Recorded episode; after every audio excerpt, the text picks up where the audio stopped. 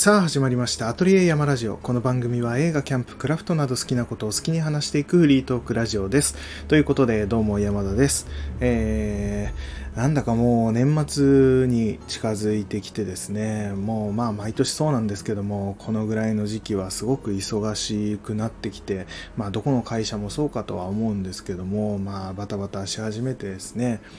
なんだかまあこのぐらいの時期になると本当今年も早かったなみたいなことを毎年思いますよね。なんかこの毎年早かったなっていうのを言いたくなかったりもするんですけども、もう本当に自然にそういうふうに思ってしまいますよね。あと今月も今月だけで今年も終わりかみたいな感じになってくるんですけども、この感覚ってやっぱり年取ってきてでそういう感覚になってるのか、なんか若い頃というか小学校中学校の頃なんてそんな風に思ったこともあんまなかったというか、感じたこともなかったような気はするんですよね。でもそうだ、にじゅう代後半ぐらいとかさんじゅう入ってからはまあなおさらですけども、いちねんいちねんが本当に早くて、うーん今年何やったっけかなとかって思い返すとですね、まあでもいろいろやってはいたりするんですよね。なのになんか今年も早かったなっていう、うーんなんか何もしてなくてただ日々を繰り返すだけで、えー、なんか長く感じるとかっていうのはあんのかなとかってうんもう思ったりするんですけども、そういうわけでもなく、何もやんなかった年もなんだかんだ早かったりもするし、結構いろんなことやってた年でもやっぱり早く感じるし、うん単純にこのなんだろうな、感覚の変化というか、年を取れば取るほどそういう風な感覚になっていくものなのかなとかって思ってですね、それともなんかまあ、にじゅう代の頃よりも今さんじゅう代、まあ、半ばですけどもさんじゅう代の方が結構いろんなことをしているんですね、前に比べると。だからこそ感じるのかなと、なんかいろんなことをやって、うーんこれもやりたいあれもやりたいでやってきて、でもうじゅうにがつに入って、うん、まだやりたいことがこんなにあるのに、もう今年も、うん、これしかないのかみたいな感覚でなんか早く感じているのかわかんないですけど、なんだか本当にいちねんって早いんだなと改めて思ってますね。うーんまあなんだかんだこうやって早く感じてしまうっていうのもなんかやっぱ、うん、もったいないというか、その感じもあるので、まあ、できる限りですね、この早いな早いなと思いながらもやりたいこととか、うん楽しくですね、そういうそれこそうんただ忙しくだけしていてこう楽しみがないような生活っていうのはそれはそれで寂しいので、やっぱり楽しみながらうん速いスピードの中でもいろんなことをしてうん過ごしていけたらいいんじゃないかなと思っております。まあ、そんな感じで皆さんはどんな感覚で、えー、いるでしょうか。もう本当に今日がじゅうにがつのよっかかな、よっかなので本当いっかげつを切ってしまいましたね、今年も。まあそんな、えー、じゅうにがつなんですけども、今年もあと何度キャンプに行けるのかなっていう感じでですね、でもうなんだかんだ休みの日とかもですね予定が入ってる日もあったりするので、それも数えてしまうともうキャンプに行けるのがにかいぐらいしかチャンスはないのかなと、うーんそんな感じなんですね。で多分そのいっかいのチャンスは、うん、髪を切りに行きたいなっていう気持ちもあるので、もしかしたら髪を切りに行ったらキャンプには行けなくなるかもしれないし、あといっかい行けるかなっていうところなんですけども、そんなですねあんまり時間がなかったりもするんですけども、まあキャンプなんて今年だけじゃないですから、えー、年を越してからもまあ寒くはなりますけども行けるタイミングでは行きたいなと思っていて、でそのキャンプを盛り上げるためのですね、またちょっと新たな、えー、キャンプギアっていうものをですねちょこちょこ買っていまして、でまあ、今日ちょっと紹介したいなと思っていたのは、まあ、画像にも上がっている、えー、ランタンですね。こちらを、えー、紹介したいなと思っています。ただこのお話は、えー、その後ですね、その前にって言ったらいいですかね、えーえー、細々したものを買ったのもちょっと紹介したいなと思っていまして、この辺の話は多分詳しくは話さずにちょこちょこっと話して、また改めて、えー、実際に使ってそれをどうだったかっていうレビュー的な感じで話せる機会があれば、それはまた改めて話したいとは思うんですけども、まあ、とりあえず買ったものといえば本当に細かいものからいきますと、あのダイソーひゃく均ですね、ひゃく均で買った、えー、シェラカップの蓋を買いました。ちょっと前になんか、えー、インスタかなかなんかで画像が上がってるのを見つけて、でシェラカップの蓋って今まで持ってなかったので、えー、欲しいなと思ってたまたまひゃく均に行ったら、それをがまあそれを求めて行ったわけじゃないんですけども、まあ、目についたので、あ買っとこうと思って買ったのがこのシェラカップの蓋ですね。で僕が使っているシェラカップっていうのがスノーピークのものなんですけども、そのスノーピークのシェラカップにぴったりのサイズっぽかったので買ってみて、合わせてみたらしっかり、えー、はまるというか綺麗に蓋がされるっていうところですごくああいいなと思ってですね、うん、前に、えー、やったですねシェラカップで米を炊くっていうのをこの間、えー、一回やってみて、その時にその蓋専用の蓋みたいのが持ってなかったので、結局僕の持ってるケトルの蓋をちょっと上に乗せてですねやったら、やっぱり不安定で使いづらかったので、うん、蓋があればいいなとちょうど思っていた時にひゃく均でそういうのがあるっていうのを知ったので、えー、すごいタイミングが良くてですね、また改めてシェラカップで米を炊くときはこの蓋を持って行ってやってみたいなと思っていました。まあ、そんな、えー、かなり細かいものですねを買ったのと、あとはですね、えーと、ナイフを買いましたね。新しいナイフ。ただナイフって言っても、うん、そこまでこうめちゃくちゃなんだろうないいナイフとか、えー、高いナイフとかそういうんじゃなくて、あのちょっと欲しかったというか、前々からモーラナイフは欲しかったんですけども、あのなんていうんですか、柄の部分か柄の部分がゴム製のものを欲しくて、まあモーラナイフかなとかって、まあ、有名なキャンパーの間では有名なナイフだったりもするんですけども、それこそいっぽんめのナイフに初めて、えー、ナイフを買うときにいっぽんめに、えー、ちょうどいいようなナイフっていう感じのナイフなんですけど、ただモーラナイフやっぱりそれだけめちゃくちゃ人気だったりとかするのもあって、なんかちょっと違うえー、メーカーでそういったゴムの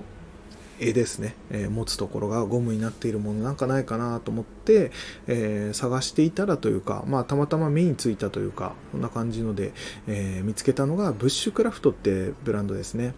僕は、えー、ブッシュクラフトのもの、ものは持ってないんですけども、あのファットウッドとかを一回買って使ったことがあったりとか、まあ今もたまに使ってるんですけども、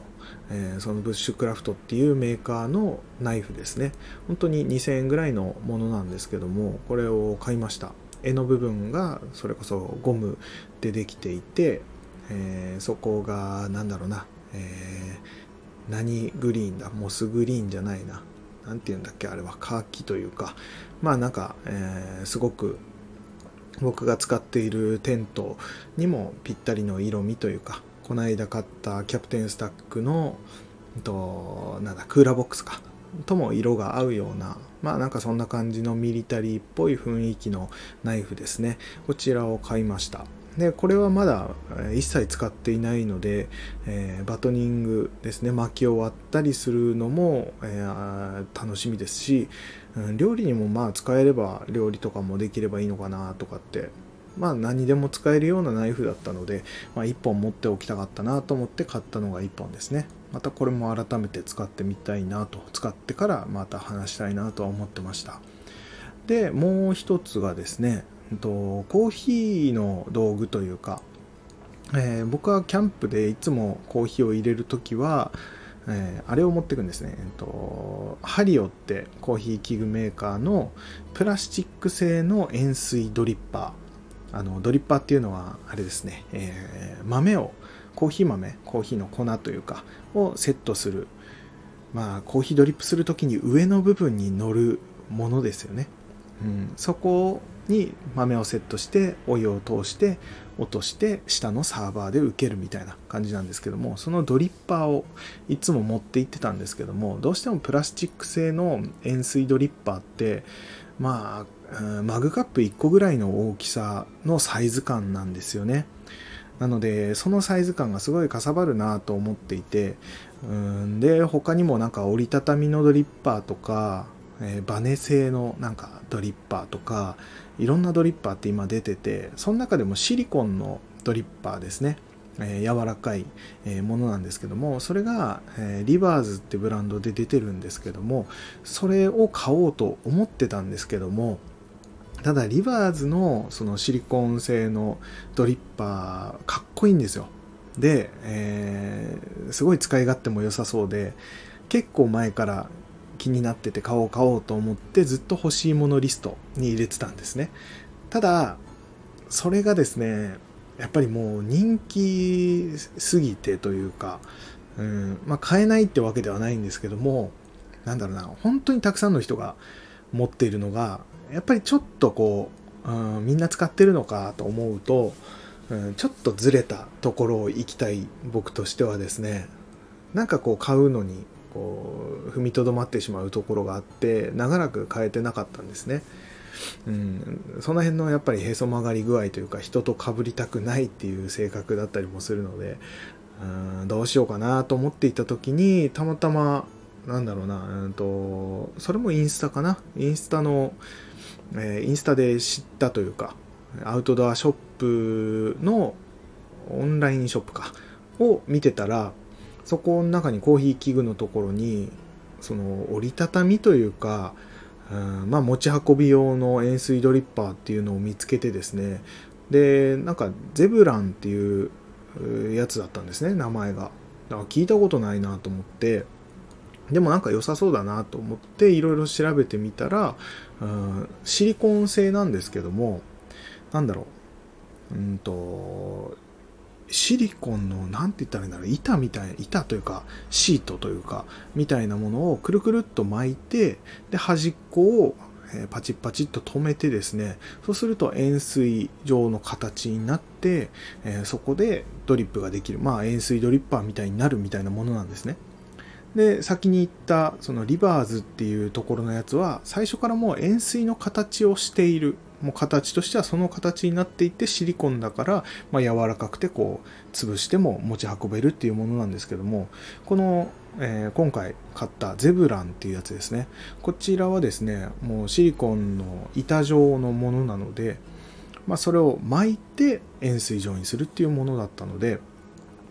まあそのなんだろうな、本当に平たい状態で持っていけるものなんですね。っていうところで、かなりこうなんだろう、場所を取らないというか、バックパックにスッと端っこの方に入れられるような、そんなデザインだったので、あ、これはいいなと思ってで買ってみたんですね。で実際にそれが届いてですね、まあ、確認してみたら、なんか箱に、まあそのゼブランっていう名前が正面に書いてあったんですけども、裏面のその説明書きをこう見てたらですね、一番下にハリオって書いてあったんですね。で、あ、そうなんだと思って、このハリオっていうコーヒー器具のメーカーですね、僕がいつも使っているそのドリッパーのメーカーが作ったアウトド、アウトドアというか、まあ持ち運び用のものだったらしいんですよ。でそれを知ってですね、うわー、なんかいいの見つけたなと思って、っていうか全く知らなかったなと思って、うん、ハリオでこんな形のものを作ってたんだっていうのを知って、ちょっと驚いて、まあそんな感じで、えー、買った後にそれを知ったっていうところで、またちょっと、えー、ワンランクこう気持ちが上がったというか、まあ、嬉しかったですね。そんな感じの、えー、折りたたみというか持ち運び用コーヒードリッパーゼブランっていうのも買いました。これもまだ使ってないので、えー、使ったらレビューしたいなとは思うんですけども、まあ良かったらですね、すごく良かったりしたらまた、えー、お話ししたいなと思います。ちょっとどうなるかは、そのナイフと、えー、このゼブランの、えー、コーヒードリッパーは分かんないので、まあ、機会があればお話ししたいと思います。そしてですね、今回、えー、メインとなりますものがですね、その写真にも上がっているランタンなんですけども、このランタンですね、かっこいいですよね。とりあえずとりあえずかっこいいんですよ。うん、これをですね、少し前からこのなんていうんですかね、このランタンのなんだ形の名前って言ったらいいかな、マイナーズランプっていうものなんですね。この形のもの、えー、いつも僕が使っていたのはハリケーンランタンっていう形のものだったんですけども、フュアーハンドっていうところのハリケーンランタンを使ってたんですけども、今回は、えー、このマイナーズランプっていう形のものを欲しいなと思ってずっとネットでこう探してたんですけども、えー、それでまあ買ったのが、えーと、名前がですねプロテクターランプっていう、えー、プロテクターランプ&ライトライトニングカンパニーっていうメーカーの名前かな、本当の、えー、正式名称は。そこの、えー、ランプというかランタンというかを買いました。まあ、カンブリアンランタンっても呼ばれる、えー、形、まあ、さっき言ったマイナーズランプとかカンブリアンランタンって言われるその形なんですけども、そこの、えー、そのランタンの、えー、プロテクターランプっていう会社のメーカーのランタンですね。ちょっとややこしいですね、いろんな名前が入っちゃって、うん、まあそこのものを買いました。まあ見た目はもう写真の通りなんですけども、で、えー、このマイナーズランプっていうものですね、このランプもうーんとまあ元祖って言われるって言ったらいいかな。これを一番最初にこの形のランプを作ったっていうのが、えっと、E・トーマス&ウィリアムズっていう、まあ、とりあえずまあ名前が、えー、長いっていうところなんですけども、えー、そのブランドが最初に作られたのかな、確か。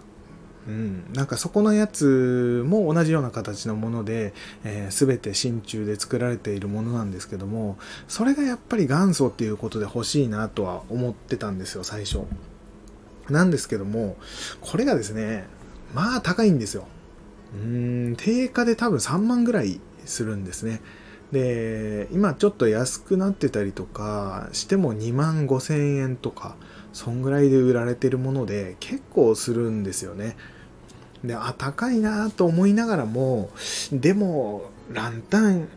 は一回買ってしまえば結構長く使えるしなとか、うん、それこそ雰囲気をすごく上げてくれるものなので、うん、これだと買ってもいいのかなとかって言いながらも、ただちょっとこう、まあ、結構高いなと思って悩んでたんですよね。で、その中で、うん、じゃあちょっと他のメーカーのものはないのかなと思って探してたら、まあその次にこう有名というか、まあ、日本ではよく聞くものとしては ジェイディー バーフォードっていう、えー、ブランドのものがありまして、こっちもですね、まあ、形はもうほぼ一緒なんですけども、多少機能が違ったりはするんですけど、えー、まあ色味とか、えー、デザインとかはこの ジェイディー バーフォードは結構いろんな種類の、えー、素材を使ったりとかしてですね、いろんな色味のものがあったりして、でサイズもにしゅるいぐらいあるんですよね。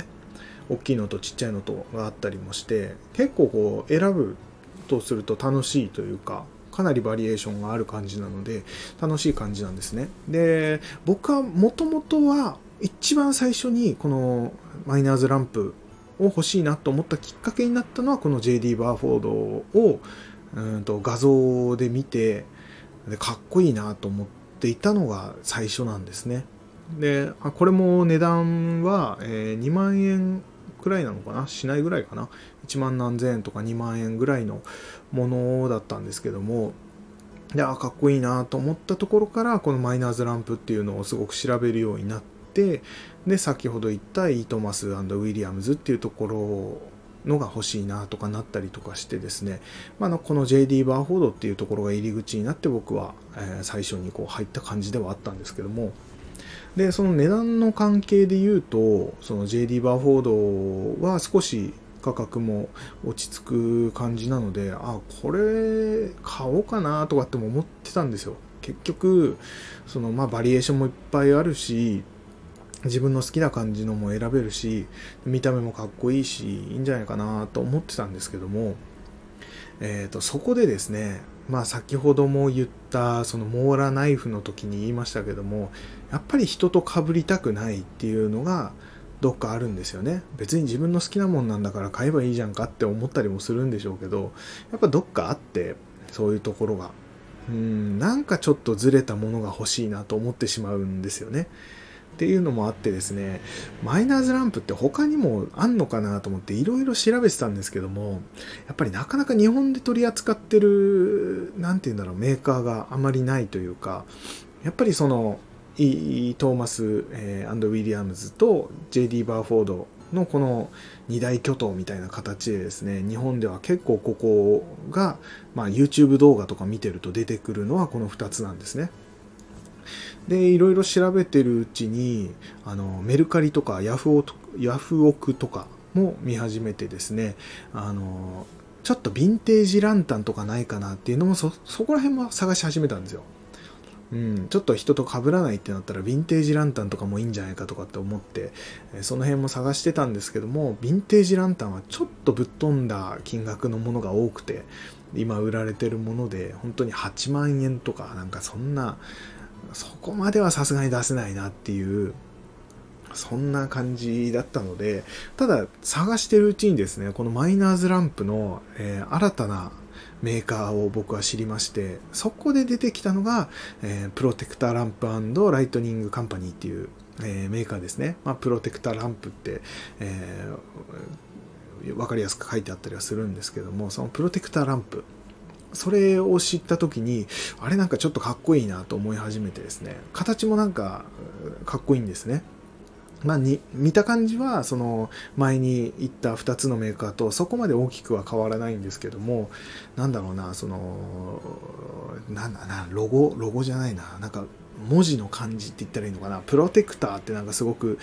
僕的に好みの名前だったりもして、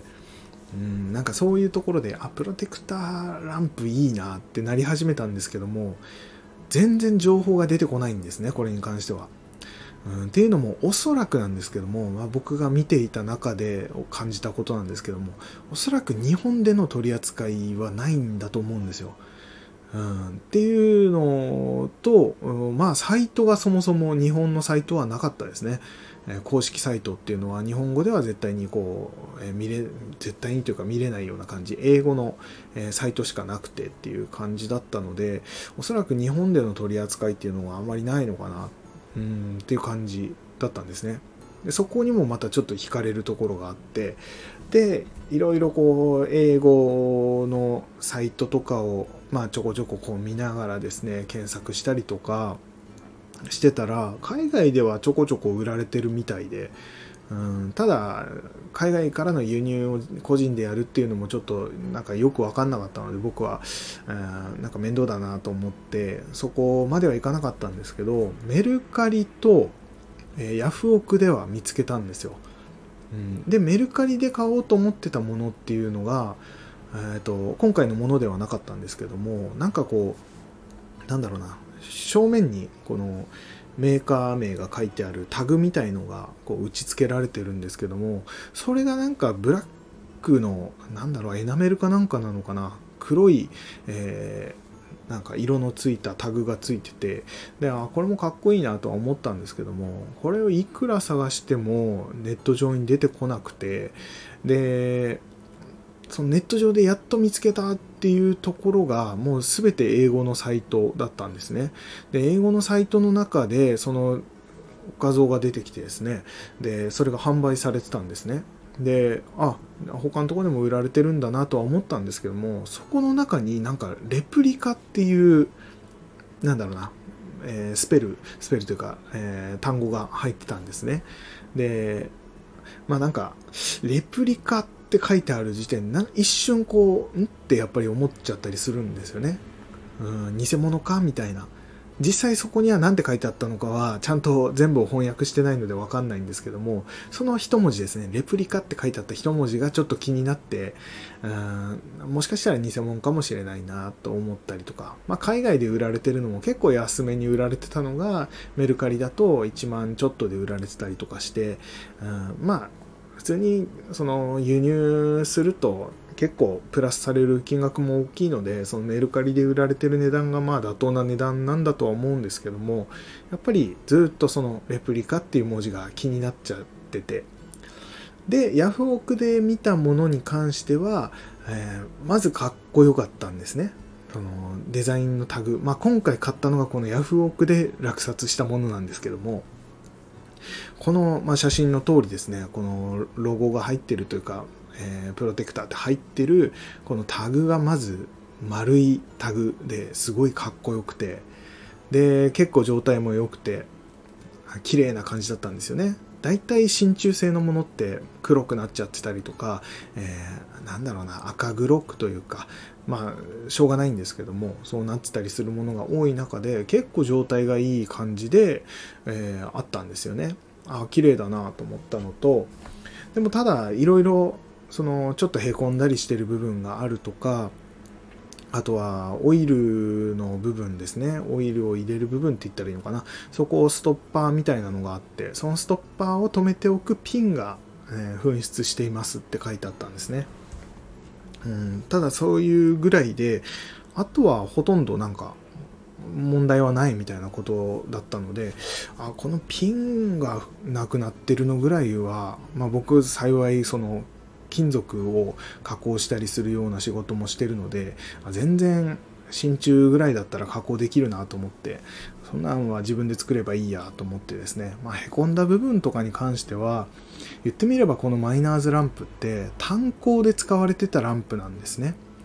で、炭鉱で使ってても大丈夫なようにかなり頑丈に作られているランプなので、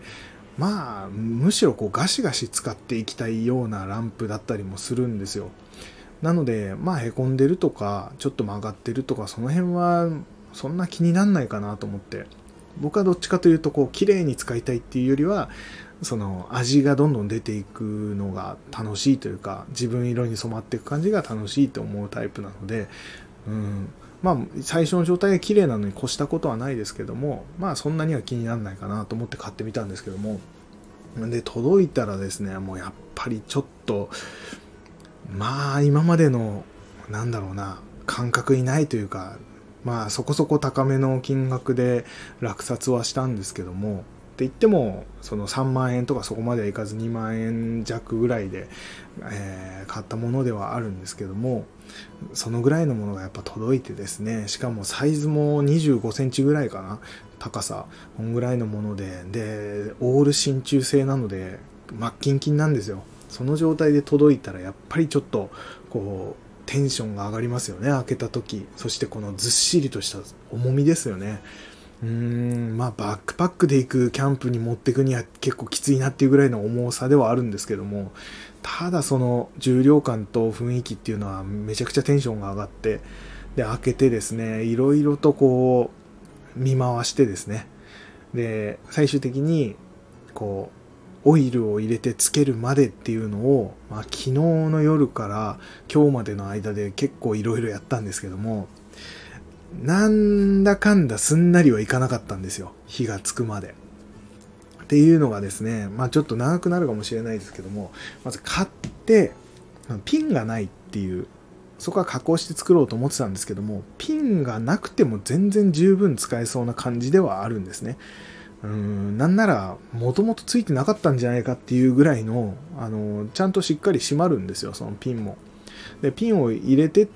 ピンというかあれですね、えー、留め具の部分もちゃんと動くんですけども、ピンを入れてなくてもそんなに問題ない。むしろピンがあるといろいろ稼働させるときにいちいちピンを抜かなくちゃいけないのがめんどくさいみたいな、そんな感じだったので、まあ、ピンとりあえずなしでいいかなって思えるところはまず良かったんですよね。まあいずれなんか作れればいいかなぐらいに思ってたんですけども、でへこみとかも全然問題なくて、えー、全然使えそうな感じだったんですけども、まず、えーランタンの芯ですね。芯になる部分って言ったらいいのかな。あの、火をつける芯になる部分は、えー、ついていないって書いてあったので、まあこれは新たに自分で買わなくちゃいけないなと思ってたんですね。で、アルコールランプの芯かなんかが代用できるみたいなことがネットに書いてあったりしたので、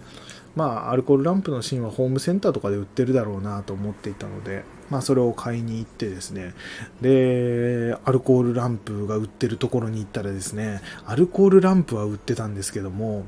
替えの芯は売ってなかったんですよ。でいやどうしようと思って、でもせっかくだし届いたばっかりだけどこの休みのうちにつけたいなと思って、あのしょうがないから、その結局アルコールランプの芯ってうんと綿なんですよね、うん、コットンの、えー、素材なので、まあ、コットンのロープみたいのもホームセンター売ってるので、まあ、それで十分なんじゃないかと思って、とりあえずつけるには問題ないだろうと思って、まあ、そのサイズだけ測ってあったので、そのサイズに合わせたロープを買ってですね、まあ、つけたら全然問題なさそうな感じで、うん、とりあえずその芯でいこうと思ってですね、それを買ってそれを取り付けはしたんですよ。で、そっから大変だったのが、まずえー、オイルを入れる部分っていうのをわからないんですよ。で、説明書も何もないですし、それこそネットで調べても、えー、このプロテクターランプの、えー、ランタンを使っている人の情報が全然出てこないんですよ。どうや、どっからオイル入れるのかなと思って、それこそ芯を入れるところにはオイルを、まあ、入れられるような穴にはなるんですけども、そっからオイルを入れてしまった後に芯をこう差し込んだら、次回からオイルを入れる場所がなくなるんですよね。一回一回その芯を抜いてオイルを入れるってなるのは、あの、結構、こう、なんて言うんだろうな、その、芯を入れる穴に対してギリギリのサイズの芯を入れているので、スルッとは取れないんですよね。その芯が結構ギューッと入れる感じになるので、えー、じゃあどっからオイル入れるんだろうと思ったんですけど、裏側にも全然入れるような穴があるわけでもない、何なんだろうなと思ってたんですけども、 YouTube でですね、英語でプロテクターランプで調べたら、一応公式かなんかだと思うんですけども、えー、そのプロテクターランプの YouTube チャンネルみたいのがいっこあってですね、って言っても公式感が全然ないんですけど、一般の人がめちゃめちゃやってるような雰囲気でしかないんですけど、ただその人がなんかそのプロテクターのランプをいろいろ解体して掃除したりとかするような動画が、あ、えっと、動画が出てきて、でそこでオイルを入れるシーンを見つけてですね、そしたらですね、そのなんか上の部分と下の部分をただこう、なんだろう、金具で固定するためのその金具だと思ってた部分がですね、その金具を動かすと下の方に穴が出てきてですね、そこの穴からオイルを入れるらしいんですよね。で、その動画を見てから嘘と思って、その金具をずらしてみたらですね、本当に穴があって、あ、こっから入れるんだっていうのを初めて知ったんですね。で、そっからなんかだんだんこう自分の知らないというか、かん考えても見なかったその一面がこのランタンからいろいろ出てきてですね、どんどんワクワクしてきてですね、まあ、そっからオイルを入れるのもやったんですけども、まあオイルが入っていかないんですよね。構造的にやっぱその辺、なんて言うんだろうな、古いものだからなのかわかんないんですけども、うん、あんまりこう優しくは作られてないというか、でオイル自体もあんまり量入らないので、で実際に点灯してみてですね、えー、つけてみたらオイル頑張って満タンに入れて、おそらくあれで満タンぐらいだと思うんですけども、まあ、満タンまで入れてつけたらいちじかんはんぐらいしか持たなかったですね。だからかなり、えー、短い時間しか燃えていないっていう。まあ、単純にオイルタンクもハリケーンランタンに比べたらちっちゃいので、確かにそうなのかなとは思ったんですけども、あとはあれですね、芯がただの、僕は、えー、コットンのロープを使ってるので、これをもしかしたらちゃんとしたアルコールランプの芯みたいなものに変えると多少なんか変わってくるのかなとか、そういうところはあるんですけども、まあ、それは改めてまたやってみようかなとは思ってましたけども、まあそんな感じで、えー、オイルを入れるところを見つけたんですね。で、この、えー、プロテクターランプのいいところというか、僕が一番、あ、これいいなと思った部分がですね、通常のそのイートマス&ウィリアムズとか ジェイディー バーフォードとかって、あの